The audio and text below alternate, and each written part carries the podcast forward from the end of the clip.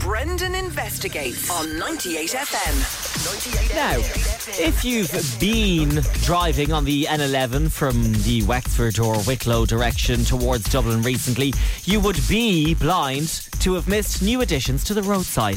You you take this uh, route a little bit. Yes, I spotted these signs, I would say about two weeks ago on my way back from Wexford. Yeah. And they're, it's like a cartoon bee. Yeah, so On a plain posters. white background. Yeah, posters with pictures of giant bees have appeared at the side of the motorway dual carriageway.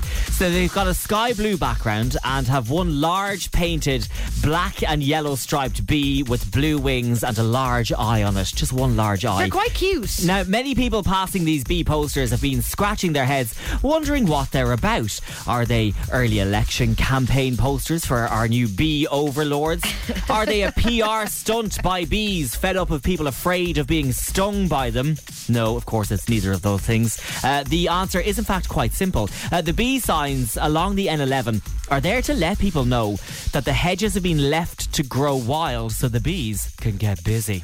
Really? Yeah, So it's so- like warning there's a big bush up ahead. Well, yes. full of um, bees.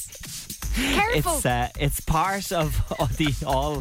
It's part of the All Ireland pollinator plan uh, Oh. to revitalise the country's bee population, right? So basically, that's that's been on a downward trend now for quite a while, Yeah. and the bees are very important. So wherever you see those bee signs, basically bee-friendly flowers have been planted and nesting sites left untouched, so that the bees can.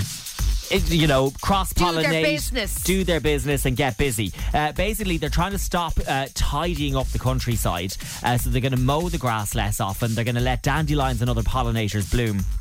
Now, you might wonder why it's so important for the bees to have a happy home Yeah. along the N11 specifically. Well, without the bees, if you don't already know this, we'd probably eventually run out of most food. So they pollinate 35% of the world's food crops, including fruit and veg. what? Yeah. No, I knew they were important, but I didn't realise. No, they're they're very very important to our survival. The bees, yeah, and the place would also look a lot less colourful. They cross pollinate seventy five percent of the world's flowering plants.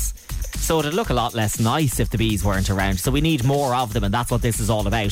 So the next time you pass now one of those signs on the N11 and someone in the car asks what they're about, you'll be able to tell them after listening to Brendan Investigates. Brendan, thank you so much. You can let the bees be. Let the bees be and let the bees get busy. And while I have you, actually, uh, Brendan Investigates from last week, it was how to cut the cost of your bills. So helpful. Very, very handy tips. Uh, we've put them into a video. Uh, so if you're looking to lower the cost of your bills, but you're not sure how you can haggle your electricity company down, check out at 90FM Dublin on Instagram.